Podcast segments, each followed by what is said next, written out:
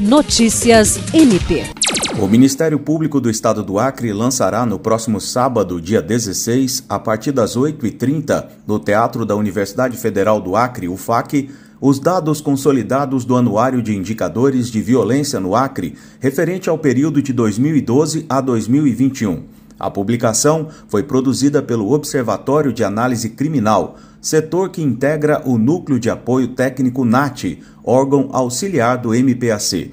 O evento de lançamento contará ainda com a palestra do doutor em Sociologia Luiz Flávio Sapori, que vai falar sobre a dinâmica da criminalidade violenta na sociedade brasileira, percalços de um processo descivilizador.